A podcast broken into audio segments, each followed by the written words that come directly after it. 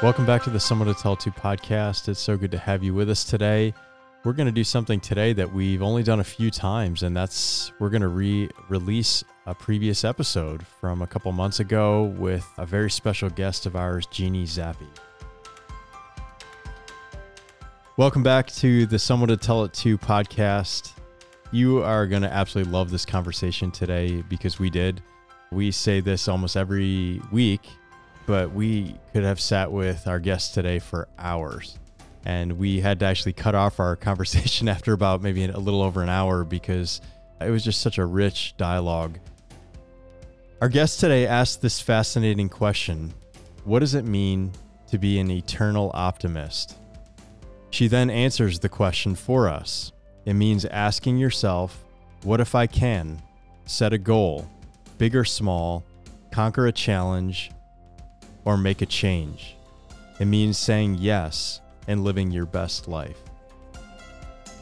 So, this is Jeannie Zappe, who calls herself an eternal optimist. On September 6th, 2021, at the age of 55, Jeannie completed a solo crossing of the English Channel from Dover, England to Wissant, France, in 14 hours and 55 minutes. She became the 707th woman since 1926 to do so, and she was also 20 years older than the average successful channel swimmer. Jeannie holds a bachelor's of science in quantitative business analysis degree from the Pennsylvania State University and a master of science in business administration from Bucknell University. After 20 years in higher education information technology, culminating in several high level leadership positions, she reinvented herself as a swim coach, returning to what she loved doing in high school and college.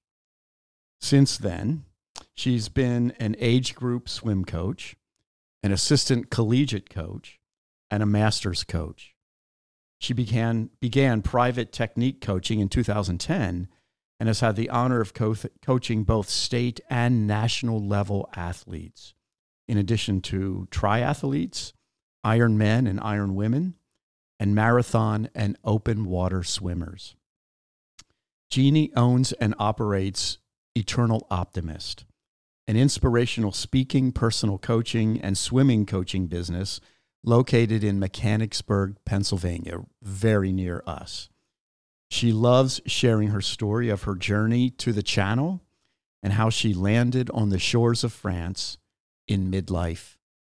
Most importantly, she enjoys sharing the lessons learned along the way while she inspires others to live their very best life. We're going to hear all about her story today. Well, Jeannie, welcome to the Someone to Tell To podcast. We're delighted to have you in the same space as us today. Thank you. To have this conversation. It's nice to be here in person. Yes. Yes. So, we would love to just learn a little bit more about your story. I know our listeners are going to be fascinated by your story. We took our, our time this week researching all about you. and so, maybe just maybe a high level, just tell us how you ended up here. How did I end up here?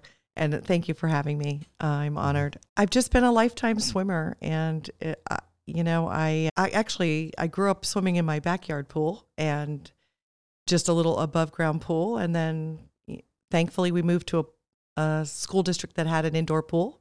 I became a high school swimmer, and it changed my life. I went off to Penn State, and I didn't know anything about collegiate swimming I dreamed of swimming in college, but I didn't do it. I didn't know how to.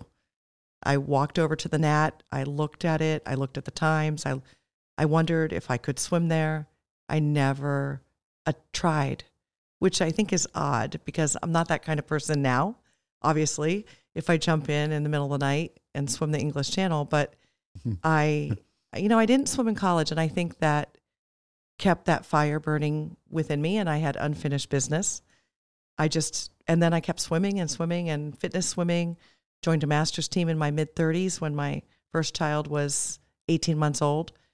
And and then one day I swam 1 mile in a lake in 2010. And I thought, well, that was fun. I wonder if I could do 2 miles. I wonder how far I could go. I wonder if I I wonder if there's a limit to how far I could swim. I had changed my stroke and become a certified efficient swimming coach, so I had changed the way I swim. I figured to be a better coach, I need to be able to do it, and to be able to be a better swimmer makes me a better coach. So, you know, 1 mile led to 2 miles, led to 3 miles, led to 6 miles, led to 10, 15, 29 around Manhattan and then the English Channel. Wow. I just never stopped. And so, you know, it, it's kind of crazy that you can swim the English Channel at 55 and and feel like a kid. I felt like a kid. So, oh, there's just so much, so much to, to, So, after 20 years uh, in higher education, Yeah. information, information technology, you left it. I did. And what inspired you to leave that and then do what you're doing now? yeah. It, and I, I believe you guys reinvented yourselves too, right? You know, as I was listening to your We did. podcast. So Uh, Maybe that's why we're very interested in your story because I think that there are some similarities. There Mhm. really are. I was picking that up when I was listening to your to your podcast. You know, I had a great career in higher ed IT at Bucknell, and I was grateful for every moment. I had done every job in that organization that I wanted to do. And then it came time to do I apply to be the chief information officer or not? And at the same time, I had two kids that were relatively young, seventh grade and first grade. My husband was the dean there. Two big jobs, two little kids flying around like idiots all the time. And I think one day I I I had dinner with two friends who I used to work with and they had moved on and they gave me permission and gave me the courage to let go. They actually said, "Jeannie, you can let go. It's okay." And I went home and God loved my husband because I said, I need to tell you something and you have to say yes. And he's like, oh, no. Uh-huh. And I uh-huh. said, he goes, okay, what is it? And I said, I have to quit my job. And he said, what are you going to do? I don't know. I, in Lewisburg, I didn't know what I was going to do. And I really didn't know what I was going to do until I met a friend at an event and he said, We have to get you coaching again. He was the coach of my son's team. And I had coached in college and in at the end of high school and college. And I said, I don't know anything about coaching, but he said, Yeah, you do. And he mentored me and I became a coach. And it was a whole new, I felt like an IT person trying to coach swimming. I, I mean, it was like an IT person on deck. I didn't, I didn't think I was a coach. I, I just felt like I was a computer person showing up to coach swimming. And then one day mm. I remember thinking, I feel like a swim coach now trying to do IT because I was still doing a little IT with consulting and going to some con- conferences and doing some presentations. And then one day I decided I couldn't go to the IT stuff anymore because I had evolved into a swim coach. Have you ever taken like a strengths finder? Yes, I used to do Strengths Finder for my staff at Bucknell. Yes. So what'd you learn about yourself? I was definitely uh, the, the people person, the leader, the the caring HRE kind of person, uh, you know. And then when it came an uh, influencer, energizer, and that was the role that I had at my organization. It didn't. It worked for a long time, but then when it came time, do I really want to be a hardcore IT person? and I really have to eat IT for bre- eat you know technology for breakfast. That wasn't me. I would I I do people. You know, I'm all about the people. And coaching is all about the people. Coaching is about growing people and building confidence and make helping them to know that they can do what they want to do. I can teach stroke technique until I'm blue in the face. But if if these adults and these swimmers that I coach get behind the block and don't believe that they're capable of doing what I think they're capable of doing, it doesn't matter what I've taught them. So I I use all that influencer energizer and I I do it in my own business now, which is private coaching. We look forward to getting into all of that in a few moments, but maybe for our listeners, you could take us back to September 6th, 2021, when you successfully swam across the English Channel. Just set the scene for us and describe what happened and what your thoughts and feelings were as you did it. What a day. What a day. What a magical day. I think there was, you know, I don't want people to think it was all, you know, it all went as planned. No, nothing that's worth it really does, right? Like, I think the first guy that crossed the English Channel, Captain Matthew Webb, said, Nothing great is easy. And, mm. you know, I had a lot of adversity going into the swim. I, the pandemic created problems with training and, and pools being open and at one point they were going to cl- talking about closing lakes and and I'm I'm I'm dying. I'm like, "Oh my gosh." And the the other swim that I just finished, Catalina Channel, had been canceled in 20, so that was supposed to be uh, not a training swim, but a, a swim that was supposed to help me with some of the skills I needed for the English Channel. Ocean, big oceans, which I had swum in, but not for 15 to 17 hours at a time night swimming. yeah, night. Doesn't that sound crazy? Yeah, that's um, it's inconceivable. The whole, the whole, day you're awake, I, w- I swam. Yeah, night swimming for the entire night, and cold. English Channel was 63 that day, and there's no wetsuit. You don't wear a wetsuit. It's just suit cap and goggles. You have to swim the way the first person crossed the channel, which is called English Channel rules. So there was the the adversity of the of the pandemic and going into this, uh, doing the training, the disappointment of Catalina not happening. I, at the time, I also needed a hip replacement, which I was putting off to get past the channel and then have it so that I didn't get have my training affected. Mm-hmm. And and then there was the you can't travel without quarantining and all the stress associated with that.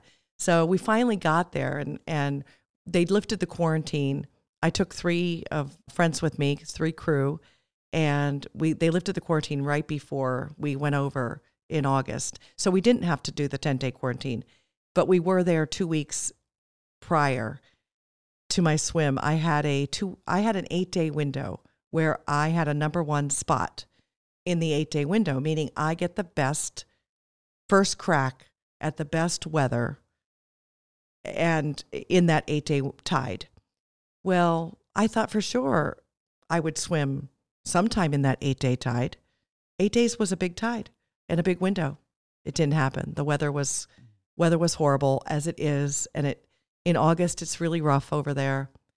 So we it got it looked like we, we I might not swim, and I might have done all the training and not get to swim. And it happens. People go home, and I had taken three people with me, three lovely friends, and you know, we, we they they got off work. They, you know, it, it was a big to do. But at, at the at the eleventh hour, I got the phone call from the boat pilot on a Saturday morning, just when we were talking about extending our stay to try to see if I could get into the next window and swim in the next window, which was somebody else's window, not, you know, that's my window closes. So if they can squeeze mm-hmm. you in, they will, but it it's no guarantee whatsoever. So I got the, the call Saturday morning. We're going Sunday night. Going to be rough. There were a few relays out there that night and two solos, me and one other person. And we went in the water about 10 o'clock at night. And it was rocking and rolling out there. Waves, wind, dark, cold, although I had done all my cold acclimation. So I felt good. I felt good in the water. I felt great. Jellyfish, and then just swim through the night, not even a moon, and navigating on the boat because in the English Channel, you just have the boat. You don't have a kayaker because it's too rough out there. and getting pushed all over the place. And then sun came up at I don't know six six thirty seven, and and then I kept swimming until one, until I hit sand on France, and walked out, ran out. Wow. Uh, that's there, the simplified version. there are like a million questions now that you where I don't even know where to start. You, you mentioned just let me ask you this simple one: jellyfish. Did Jellyfish. you get Stung. stung yes. by any?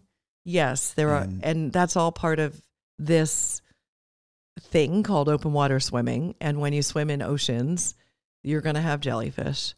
Uh, I had jellyfish stinging me in the middle of the English Channel. There's something called the separation zone. So you have the the British side, which is the British intercoastal, the British shipping lane, then the separation zone, which is no no man's land kind of, and then the French shipping and the French intercoastal. So right in the middle, and it was nighttime. It was wee hours, and a lot of stings. What about And other what- what- creatures? No other creatures.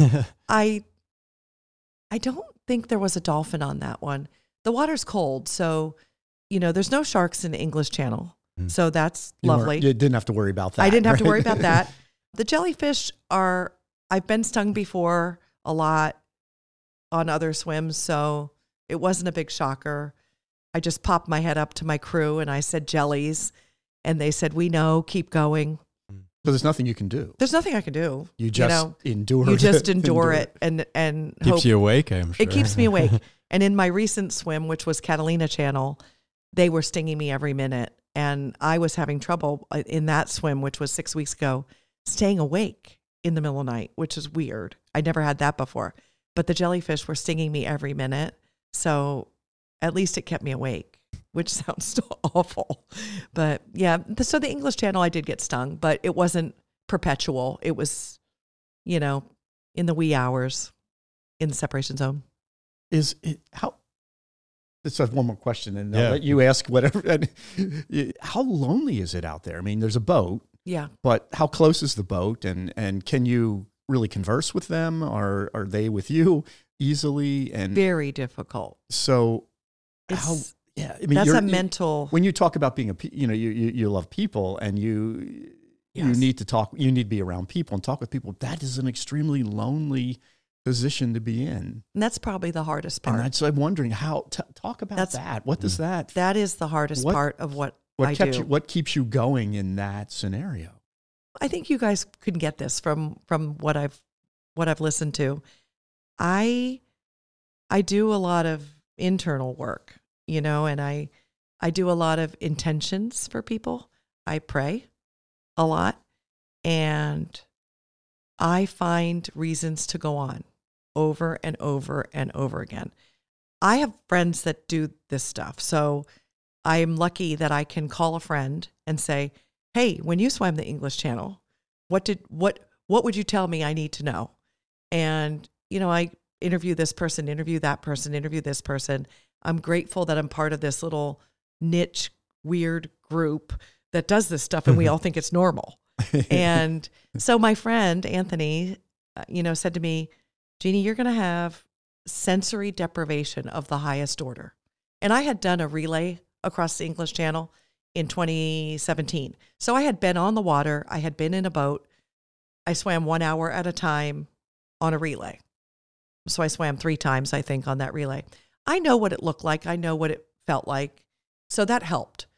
But when you're in that channel and the wind is whipping and the waves, there's a boat that's kind of idling or tacking. You know, they they have to go pretty slow. You know, and uh, you can't hear anything. You can't see anything, and you can't hear anything.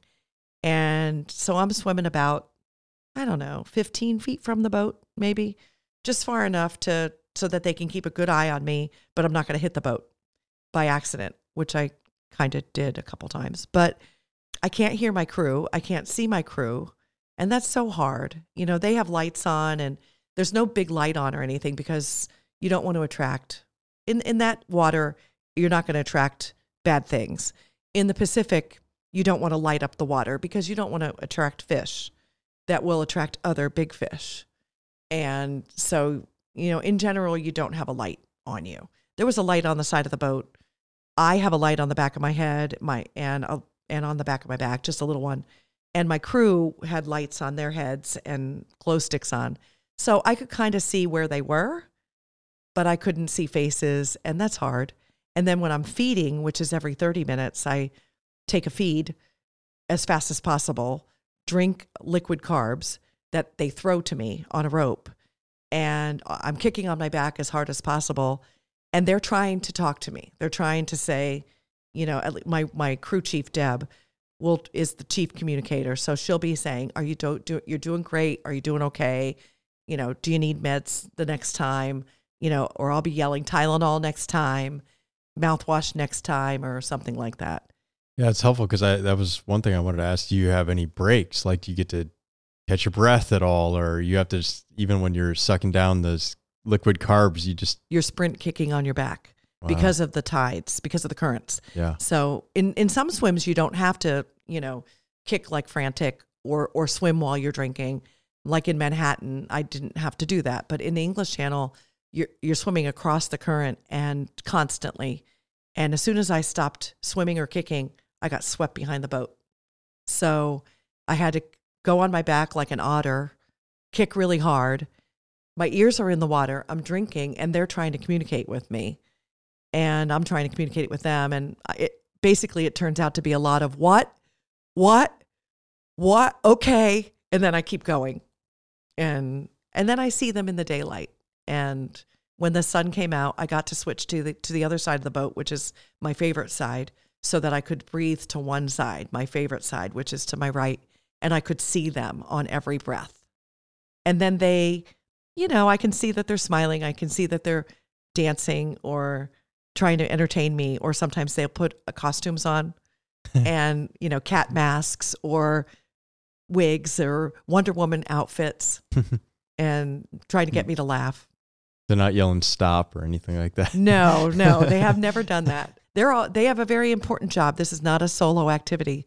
They have a very important job of taking care of me and knowing, you know, knowing what my what I should look like in the water. Is my stroke rate the right? Am I swimming fast enough? Does it look like something's wrong? Is am I in trouble? Am I going to hurt myself? Do I have to stop? And you know, their their job is to keep me going, but also to keep me safe and encouraging. And that's why, you know, they're such special, special, special, special friends. Yeah, like so like Michael, there's so many questions to ask. And another one I'd like to ask is in regards to you had talked about this potential looming hip replacement. Yeah. And what was that process like when you've invested so much of yourself into training and then this is a very real possibility that this might this aspiration is is just not going to happen because of because physical, yeah, I know physical ailments. You know, you, you book an English Channel pilot three years in advance, give or take. Hmm. So I booked it in 2018 after I had done the English Channel relay. I sat on it for a year, and I'm like, mm. and then sent the email one night and to the hmm. pilot to a, a pilot saying, you know, can you give me a date in 21? In the meantime, my hip goes downhill, and what I thought was just muscular was actually arthritis. And there just didn't seem any like any good time to have it taken care of. Plus, the first time they tell you you need a hip replacement, you don't go, "Oh, yay, yay!" You know, sign me up next week. you you say, "Give me some meds, and I'll call you when it's really bad." Well, it did get really bad, and it got really bad in twenty. But you know, I wasn't going to get a, I wasn't going to have surgery in twenty. Nobody was, and and then it was time to train for the channel. And I ramped it up in December of 20, big time. And then January until August, massive amounts of training and yardage. And it was tough. It was really, I, I was in pain. I don't kick when I swim. So the, you know, it wasn't the swimming that was hurting my hip, it was life. I actually felt good in the water because the water held me and anti gravity, right? it was land that I just couldn't tolerate walking, flip turning. You know, I was training in the pool that I work at, and I would do, I did 25 10,000 yard swims in the pool, which was 400 laps at a time. So I was doing like 390 some odd flip turns. And after I would do a 10K, I was in a lot of pain. So I was a lot of I was in a lot of pain over there waiting for the swim. I was not in pain whatsoever while I swam. It's an ice bath. it was a 14 hour and 55 minute ice bath. Mm. It was great. But it's mentally it was tough. Yeah. Did since it was tough, understandably, did you ever want to give up? Well, was there any points along the way that's like, I don't know if I can keep going here. I don't know if I can, if I have enough affirmations or enough, enough, enough, Enough. build up to to keep me going. Did you ever feel that way, or were you able to get? You, you- obviously, you, you got through it. I got through but, it. But was there a point where you questioned it? I can't believe I'm saying no. I, I no. I, you know, I, uh, there's no manual on how to swim the English Channel. There's a couple books that people have written, but, you know, you sort of make it up. And I interviewed people and I'm a coach and, you know, I, I did it with a lot of efficiency and, you know, I didn't do it just with like millions and bazillions and millions and millions of yards. I did swim a lot of yards, but some people really swim crazy, crazy, crazy, crazy. I think I just checked off all the boxes that I needed to check off in terms of distance, yardage, speed, swimming at night, swimming in jellyfish, swimming in saltwater.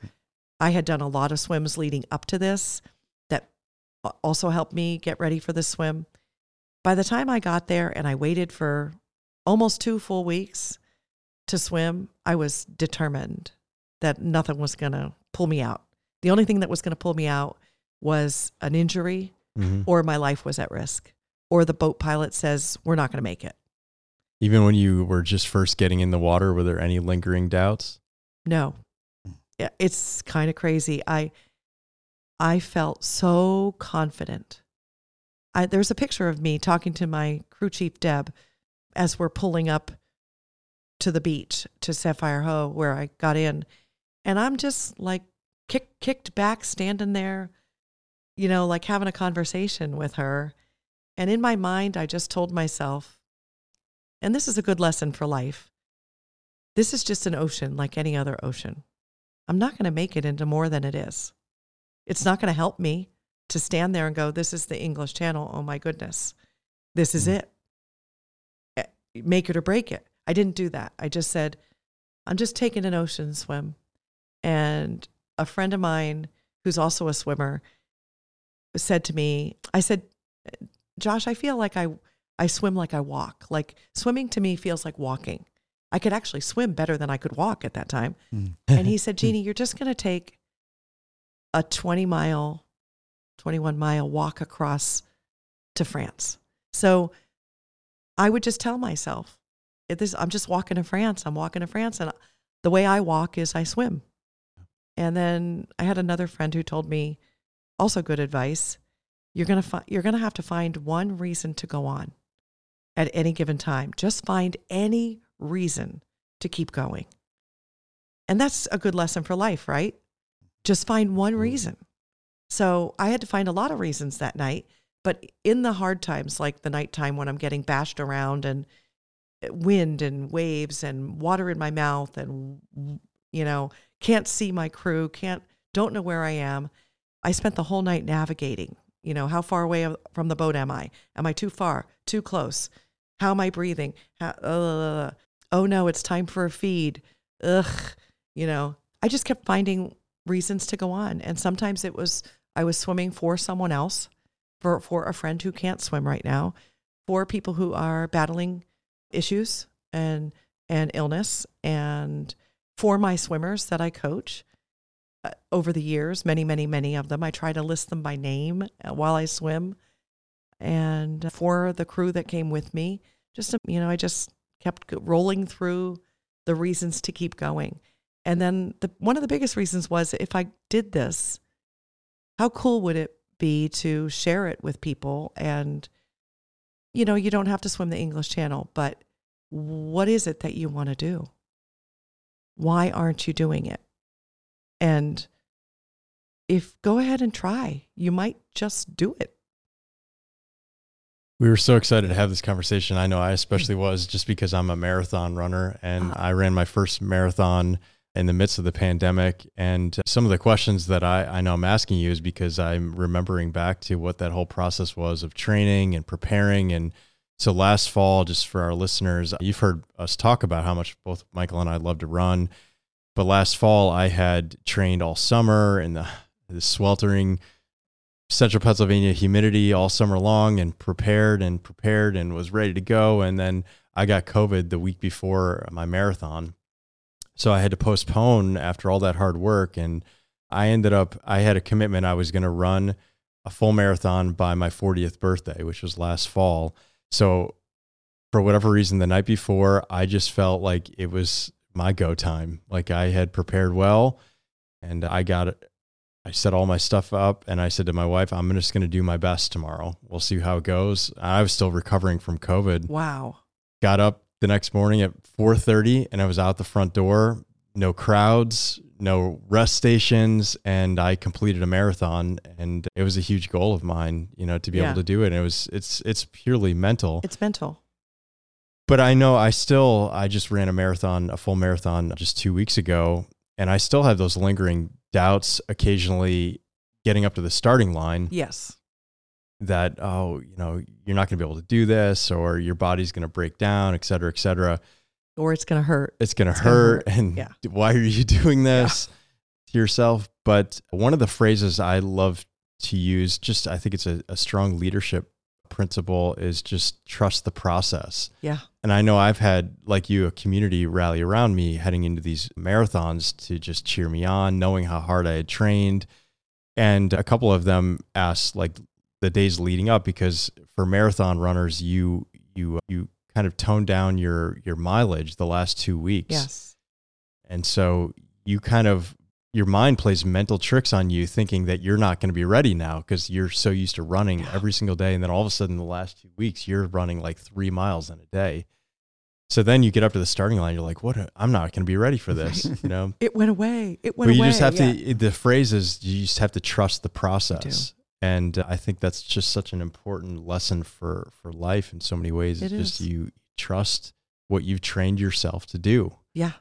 It was all those early mornings that you got up, and it was when you ran in the rain, and it was when you ran in the cold and the hot and the steam, and and when I got up and I was in my backyard pool, tethered to my ladder, swimming in place before my family got up that day, and it's raining, and I'm trying to get the last bit of yardage in for that week before we went somewhere, and that's all part of the process.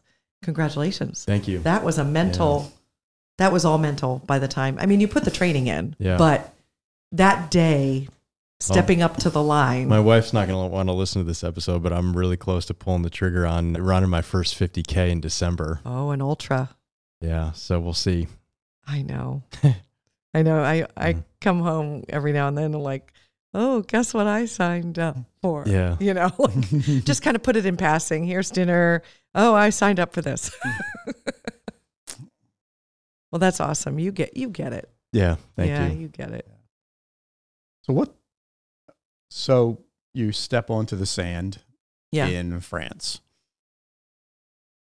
What did that feel like? What? What? What? How did you react to the my? I'm. I actually did it. I'm here. I oh, made Oh, it. There was What- nothing tell like it. us, if you can, what Yeah. that felt like. I think, you know, at some point I knew, well, when my, they started playing music on the boat and I, and, you know, so the, when I, when the, when France was getting closer and I, I was always taught and advised by others not to look. Don't look. Don't look forward. Don't look at the finish line. Don't look at the bridge that you're trying to go One to. step at a time. No, it, it One it's just going to be demoralizing Yeah. because it's going to be forever till you get there. But at some point, I couldn't ignore that I saw France, and you know, I saw some mountains, some little hills, and a beach, and uh, they were playing music on the boat. And so when I fed, I could hear they were playing my favorite songs, and I thought, okay, the vibe has changed from very, very serious to, you know, and my We're just my about here. yeah, and my boat pilot was fishing off the boat. He was fishing, and I thought, okay, if, if Paul's fishing, I think I'm okay, right? I might make it. And so keep going, going, going. And I think that was the most glorious swimming, that last bit. You know, the water in the English Channel is beautiful. You don't think of it as beautiful, you think of it as wicked. And, um, you know, if you've ever seen the movie Dunkirk, that's the water. And, but it's bluish greenish and it's clean and, and it is cold and it's, and it's got wicked currents, but it's beautiful to me. And I just love that water. And so I was, and I think the whole time I swam, I just, I just kept saying to myself, you know, don't wish this away. You wanted this. This might be my only time doing it. Soak it up. So I was soaking it all up. And mm-hmm. and then I swam until my body hit sand and I stood up with my bad hip. And it took several times to stand up because I hadn't stood up in 15 hours. And and my body had the effects of cold, although I wasn't cold per se. And then, you know, I I ran out and as best uh, as I could run until you clear the water and clear the wet sand. And there were two people there who I had met when we did our relay. They take pictures of channel swimmers. He's he's a channel a very successful channel swimmer, and he and his wife take pictures. So they were on land and they were there greeting me. Jeannie, welcome to France. and wow. took video, took pictures for me. And I only was allowed to be on France for two minutes. That's all you're allowed to do. It's a it's an immigration thing. Like I'm not coming oh, on. I was just going to ask. Do you have yes. to have a passport or yes, something? Yes, my pass. all of our passports were on the boat, and border control is involved, and wow. so I had to have permission to land, and my boat could only go so far. So my boat stayed back at some point, and my my pilot said, "See those two people on land, and there's a house up there or something. Go there, swim there." And he they just let me go, and and they stay back because immigration wise, you know, there's very strict laws about what happens. And so I only had two minutes, so I said hello to Steve and Frederic and got my picture taken and got some video and thank thankfully, because that's the only that's the only thing I have from from that landing. And then it was time to. I said hello, France. I looked around for a moment. I forgot to pick up a shell or a pebble, and then I had to swim back to the boat. Mm. And oh swam back to the boat, and and I, I remember getting on the boat and looking at my friends and just saying, "Oh my God, I just swam the English happened. Channel! Like, how did I do that?" And it took about two and a half hours to get back to, to England. And I had, I had laid down in a bunk and took a little nap, came up part of the way, and we were in the middle of the channel where you can't see France and you can't see England. And I'm with my friends. And my friend Susan just said, You you swam this whole thing. Like, how? And you can't see land anywhere. And I said, I don't I, you know, the way I did it, 30 minutes at a time. So you can do anything if you break it down. Have you ever seen the movie Finding Nemo? Yes. Talk about the random things that come into your head when you're yes. on mile 16. Well, I always think of Dora, the, the phrase just, just keep, just keep swimming. swimming. Just keep swimming. Yep. Just keep swimming. That's right. And that's what I did. You know, and I, I did what my crew told me to do when I when I was told to do it. Pick it up, do this, do that, you know, take some meds, use mouthwash. I did what I was supposed to do and I got it, but I did it in 30 minute increments. I never looked at 15 hours or whatever it was going to be. I just went 30 minutes to 30 minutes to 30 minutes to 30 minutes. And then eventually they all added up and I got there. Wow. So, what kind of, I just want one more question, yep. just related, a follow up. What kind of celebration did you have then? I mean, what did you yeah. do to celebrate? I mean, this is a momentous occasion. Yeah. The, let's see, I'm very sore when hmm. I get home when I got back. It was night. It was evening. We by the time we you know I think I landed at one something and then boat back and and then cab back to the town we were staying in. Pretty big to do. So and then I needed ice. I, I always ice my shoulders and I have to be scrubbed down because I have all this stuff on me. The next day was me laying down a lot, laying in the grass in our backyard of our Airbnb and really kind of laying low. I think we went out to eat. And then the next day we determined was our celebration. And they at my my dear friends, my crew asked me what I wanted to do. And so I just I, I texted them all, even though they're with me in the Airbnb, I texted them all an itinerary. These are the things I want to do. I want to take one more group swim in the in the channel in Folkestone on the beach. I want to sit on the beach. I want to listen to my favorite songs because all of my friends and followers made a playlist for me, a Wonder Woman playlist hmm. with all of their favorite inspirational songs and my favorite songs. So I wanted to sit on the beach, look at the English channel, and listen to my my playlist with my friends. I wanted us to take one more dip. I wanted us to go to the champagne bar in Folkestone and have a have a toast. I wanted to go sign the wall in the bar in Dover that you sign when you do a solo. So we went over to Dover and I signed the wall. And then we went and had dinner at the place at the at the place we had our first dinner at when we got over there. So we kind of did the same place on the beginning and the end and I had a a beautiful day with my friends and that was our celebration. Thank you for listening to the Someone to Tell It To podcast. Wonders Found Thrift Shop is proud to be one of its sponsors. Wonders Found is an all volunteer run thrift shop begun to support our mission team as they rebuild homes in disaster areas. We support local missions, people experiencing homelessness, veterans, and children and youth outreaches. We also provide clothing and household items to families displaced by fire or flood. You can learn more at our website, wondersfound.org, or stop in to see what wonders you can find at 7810 Allentown Boulevard, Harrisburg, Pennsylvania. We hope you enjoy the rest of the podcast. We're just absolutely astounded. It's just it's hard to even wrap our minds around It's great. what you accomplished.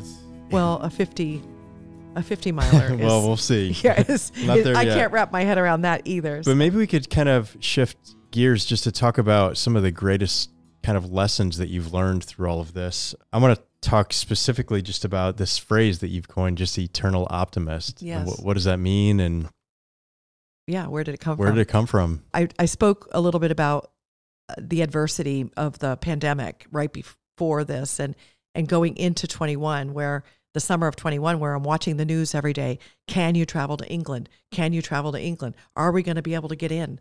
Are we going to be able to get there? And then yes they did open it but with the quarantine. And so I'm making all these plans for a 10 day quarantine on top of an already long trip with my friends who took time off and you know they have lives and this is all affecting them. Yet i can't do what i do without them. And so my my friend susan who uh, was a roommate in college back in at penn state in penn state days one day on the phone she said we're just going to have to be eternal optimists that it's going to all work out.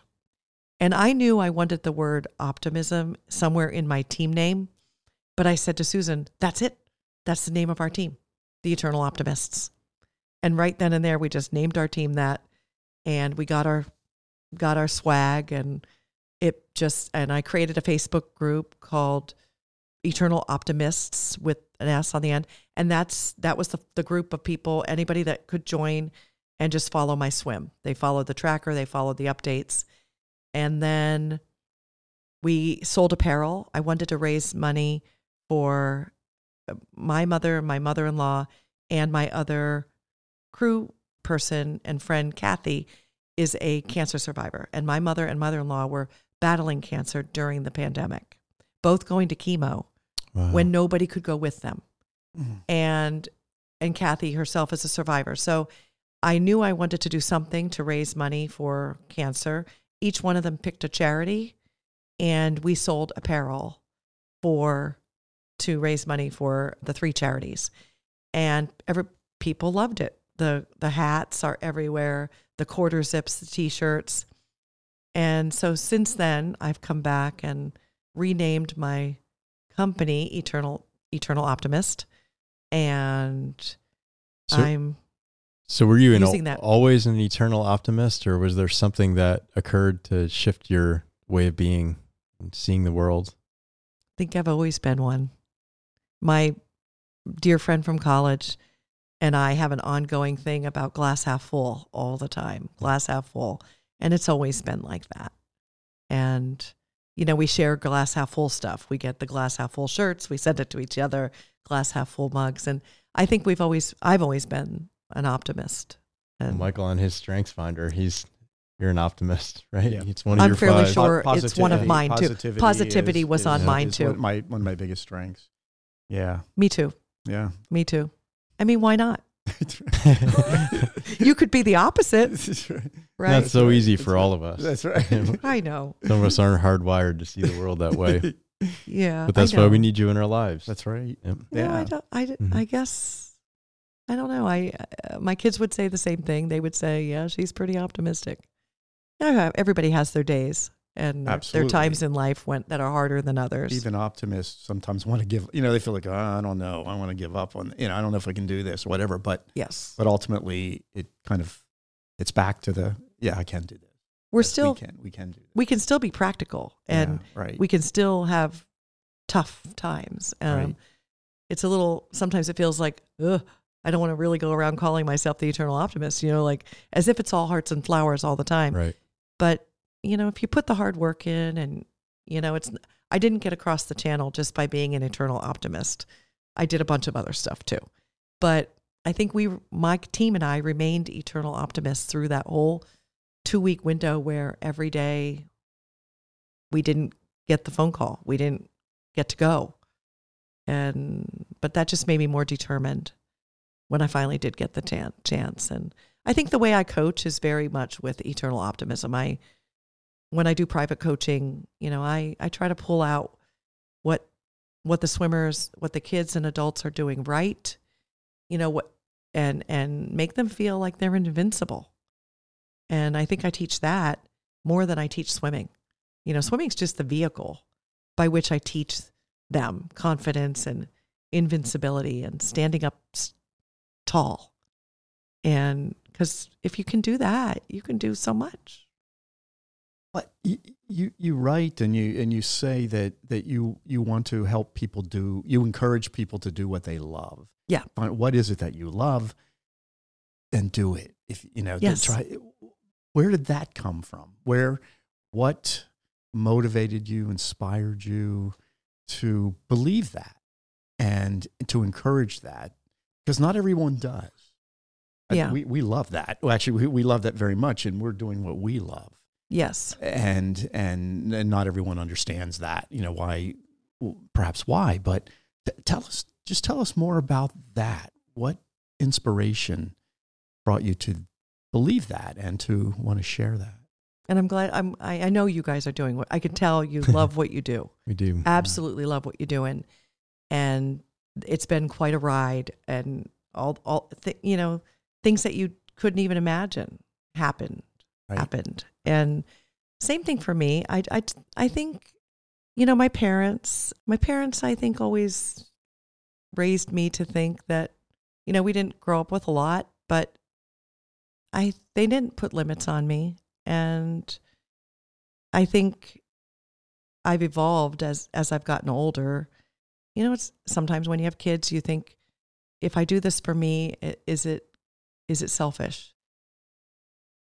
Is it do I feel guilty being gone, being training or when we're on vacation and I get up in the morning and I go swim in a lake and I go jump in a lake and but I, I try to do it when everybody's sleeping or something like that, you know. But when the kids call me, they're like, "Well, I I know, mom, you're probably at the pool. Call me when you're when you're when you're back," you know. But I think you acknowledge that they're they're all a part of the, these aspirations together. It's not just you right, flying solo. Like you, I know when I ran my most recent marathon, it was the first time my whole family came and supported me, and I I've openly said that my wife's the one who actually deserves the medal because Mhm. we have four small kids at home, and she was with me through the whole process of letting me get out the door all summer long on the weekends and doing my long Yeah. runs. Yeah. And I think Definitely. they just they felt included. They felt a part of it just as much as I did. Right. And, you know, I was advised a long time ago not to take family on my swims because it's it's not pretty out there. And you don't want somebody on the boat, you know, going like my husband. She looks hungry. She looks tired. You know, we well, pull her out of the water. of course she's going to look hungry and tired and and and puffy and you know or she's being stung and you know being on that boat is is a skill set and it's a I, I have strong women friends on that boat who know what to do and and they they do. It's a skill set. And uh, but then you know the my family supports me and and definitely gives me lots of grace for when I need to go somewhere and I need to train and I need to go find go go find cold water and go to Boston or go to California or leave in the morning and go to a pool when we're when we're traveling somewhere. I don't know. I think I, to answer your question, I think that the one about where does it come from? I just I think I started coaching when I was you know, 8 17, 18 years old, 18 years old. And I like that part of coaching, that part of bringing out Mm. you know, things out of others, you know, and, and inspiring them. And that was what I took into my IT job. Even though I was a computer technology person, I was the energizer, the positivity person. You know, that's what my strength finder was. Well, And another so, one of my strengths and strength is being of a developer, yes, and that's what that you're you're describing. Yes. What I understand the developer Yes. to be yes. as well, someone who likes to see other people live their best self, be their Mm. best selves, live Yes. their best lives, do Yes. what they love. And actually on your website you you it says that you inspire people to listen to their hearts. Yes. Yeah. Say more about that. It's hard, isn't it? It's there's a lot of reasons why we don't listen to our hearts, you know, especially if we're taking care of others and we have multiple we wear ma- many hats. I wear a lot of hats. I wear the mom, wife, daughter, friend, coach, and I don't know. I think the probably the best thing I ever did was quit my job, quit that quit my big job, even though it meant, you know, I make less money and we had to change a lot of things when we cut out my my salary. And I've been literally trying to build it back. It's not it's not a perfect thing to that I listen to my heart all the time. But I think with swimming, I truly for for whatever reason, swimming helps me listen to my heart. And I just had a feeling I could do some of these crazy things. And I didn't know how I was going to do them, but I had a little, a little voice inside me. And I, I can tell you exactly when it changed. One, I did the English Channel relay. I did a relay around Manhattan. I did a relay across Catalina Channel, and I did an English Channel relay. So th- those are the three swims that that make up the triple crown of open water swimming. There are harder swims, there are more swims, but the triple crown is those three swims, and I did them as relays. So I got to t- dabble, right, and see mm-hmm. if I liked them. When I when I was on the Manhattan relay, I actually thought to myself, "Can I swim this alone?" Yes, I think I I think I want to. I don't know how, but I think I want to. Why the East River, the Harlem, and the Hudson? I don't know, but I I Having grown up right outside the city, yeah, it's kind of. I don't know if I'd want to swim I in know. the Hudson River, but I mean, I got out of my relay my relay turns with a beard. Like Mm. it was all yucky stuff all over my face, and I'm wiping, wiping, wiping, wiping. That said, they have cleaned up those rivers a lot, Yeah, so have. nothing has ever happened to me.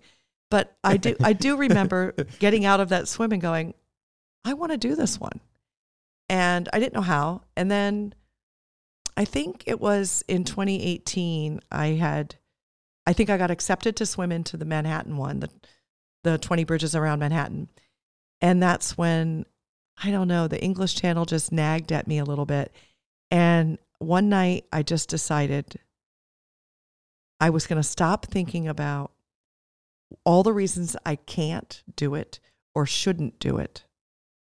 I flipped it and and thought, what if I can? And I remember telling my son, and my husband was on the couch, my son was there, and I said, watch what I'm going to do right now. Right now, I just sent an email to an English channel pilot. And my son said, Are you okay if you get halfway there?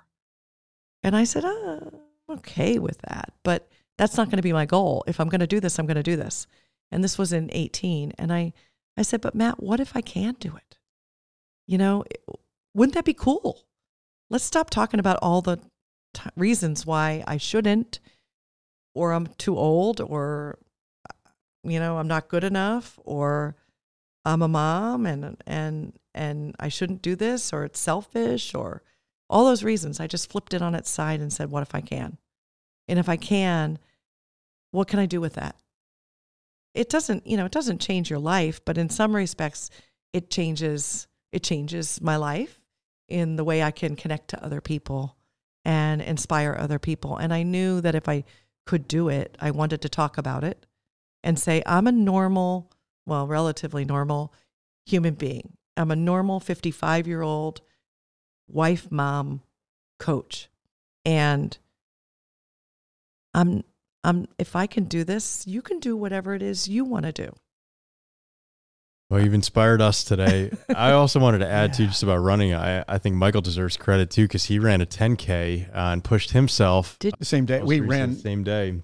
We started to get. We were on the starting line together. Oh, and I was running a 10K. I veered off after two and a half miles for the yes. 10K, and he uh, did the marathon. I I, I came, I in, came second in second place, place in, in my age division. Look at you! And I I had no thought that that would happen.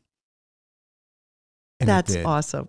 So now, congratulations. So like, hey, what do I What's need? Next? What do I need to do next? So actually, that question we wanted to ask yeah. you today. Uh, we know where our time's That's probably awesome. winding down here, da- winding down here, but w- what's next for you? Yeah, I know. Isn't that tough? It's tough. I'm sure if the, after the marathon too, you're like, what's next? And after the 10k, yeah, you're thinking, yeah. what's next? It's tough. I've I've been done with Catalina, and Catalina was September 13th to 14th. And that one was actually two hours longer than the English Channel. So it was 17 hours. And that one completed the Triple Crown for me. And I, so I've been in this sort of drying out period for the mm-hmm. last six weeks. I've only swum four times, but I'm I'm I'm getting back. Getting that urge back. I'm getting back. Yeah. I always have a little bit of PTSD after a big swim. I think it's because of all the being tossed around for all those hours and then I, I go to touch water and it gives me a little bit of a uh. But then once I'm in it, I'm fine, you know, and that'll go away. It's it, it was like that before too.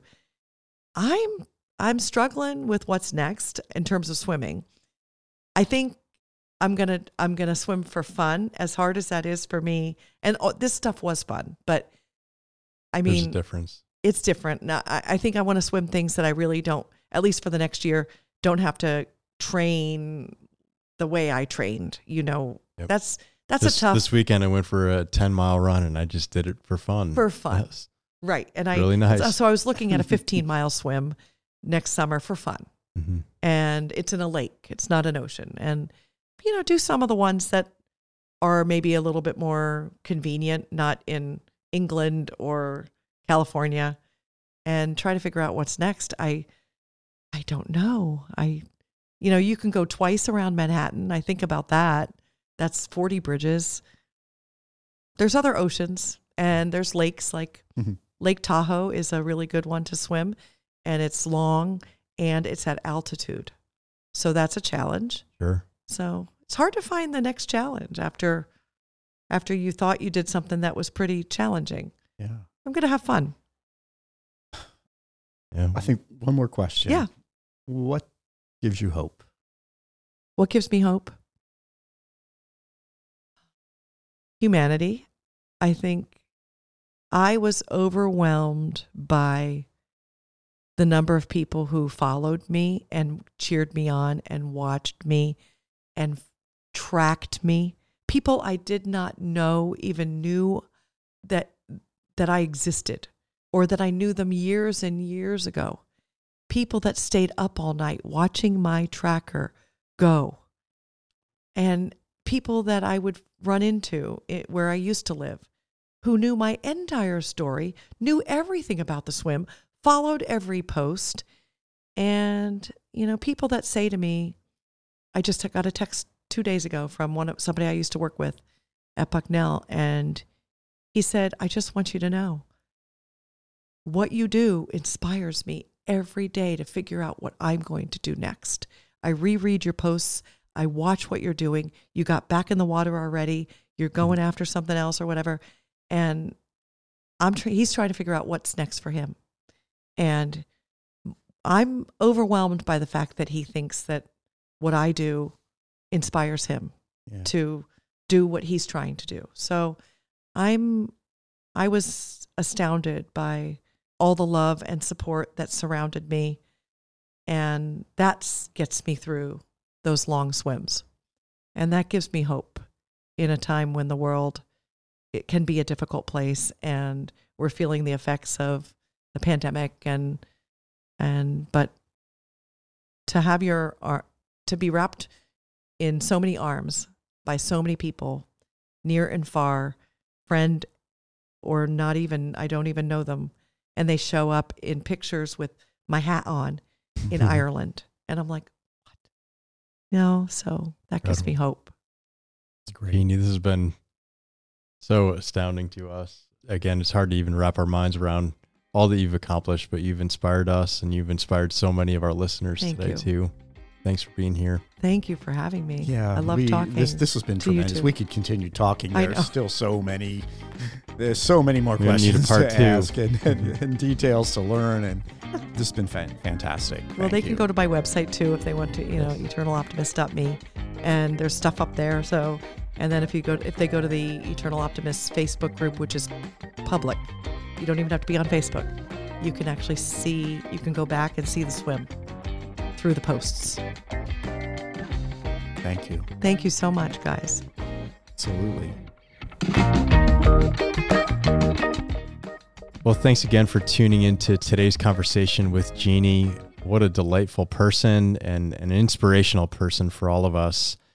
There's so many things about this conversation that stood out to both of us. One thing I wanted to highlight was just this this idea of taking her swim at 30 minute increments and not getting too far ahead of herself and also not reflecting back on what she had just done, but just staying focused in the moment and taking 30 minute segments of her swim, small bites.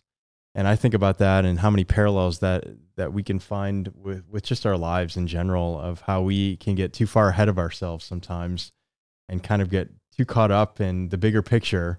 And I know that's not easy for me as a as a futurist, but I think just taking one swim at a time, one one one stroke, One stroke. uh, for me, one one step at a time in my marathon training and running. But I just think it's so apropos for life. I, was- I was impressed just to build on that of her, her discipline and her perseverance and how she she did that and had the, the mental attitude about what she was doing and how she needed to do it and who needed to be with her when she did it and who didn't need to be with her when she did it and all, of those kinds of th- things that she learned about herself I think were very impressive in order to do make this incredible accomplishment and not just not just the the English Channel swim, but the other swims that make up the triple crown of open water swimming, as well as you know other kinds of races and other kinds of endurance swims that that she's been on and is thinking about possibly doing is pretty incredible. And for someone who you know just loved her her attitude about you need to live our, your best life. You need to you, you need to do you, need to listen to your heart and do what your heart is telling you to do what's going to give you life what's going to fulfill you i mean we we believe that too and to hear somebody who believes that and someone who's accomplished what she's accomplished in believing that. I needed this conversation today. it's really impressive. So that's I, I i too i think both of us are just so grateful that we had this opportunity and that we could that we could be with her today. Yeah, we and, and in person too. We wanted to share just the incredible fact as she was on her way out the door, she whispered to us and she said, Oh, I totally forgot to mention this, but the name of the boat that she swam next to was called the Optimist. And uh, what an incredible parallel that was. That was just unexpected. And when she she said when she eh, signed up for this with this this the, the person who owned the boat and had the boat, she had no idea what the name was. I mean, it wasn't it wasn't something she planned that she wanted a boat called the Optimist as an eternal optimist herself. It's just it happened that way. And it was only after the fact that she realized what the boat's name was after she had contracted with it. So we thought that was pretty pretty neat and she wanted us to be able to share that as well. Jeannie has done something very remarkable. And she is going to be the keynote speaker to Someone to To's 11th annual gathering in September. And we have a, a, a, short video clip that we'd like to share with Jeannie in it, saying what she's done and talking a little bit about our event and how she's going to be part of it. So we hope you'll enjoy. Hi, I'm Jeannie Zappe. Have you ever asked yourself, what if I can? Have that something I always wanted to have? I did. When I asked myself if I could swim the English Channel at age 55. On Labor Day of 2021, I walked onto the shores of France. 14 hours and 55 minutes after I left England in 63 degree water. A year later, I became the 112th woman to complete the Triple Crown of open water swimming around Manhattan, across the English Channel, and across Catalina Channel. I learned so much about myself and about life, and I'm sharing my story and my message at Someone to Tell It To's annual gathering on September 23rd. I sure hope you'll join us there, and I look forward to meeting you.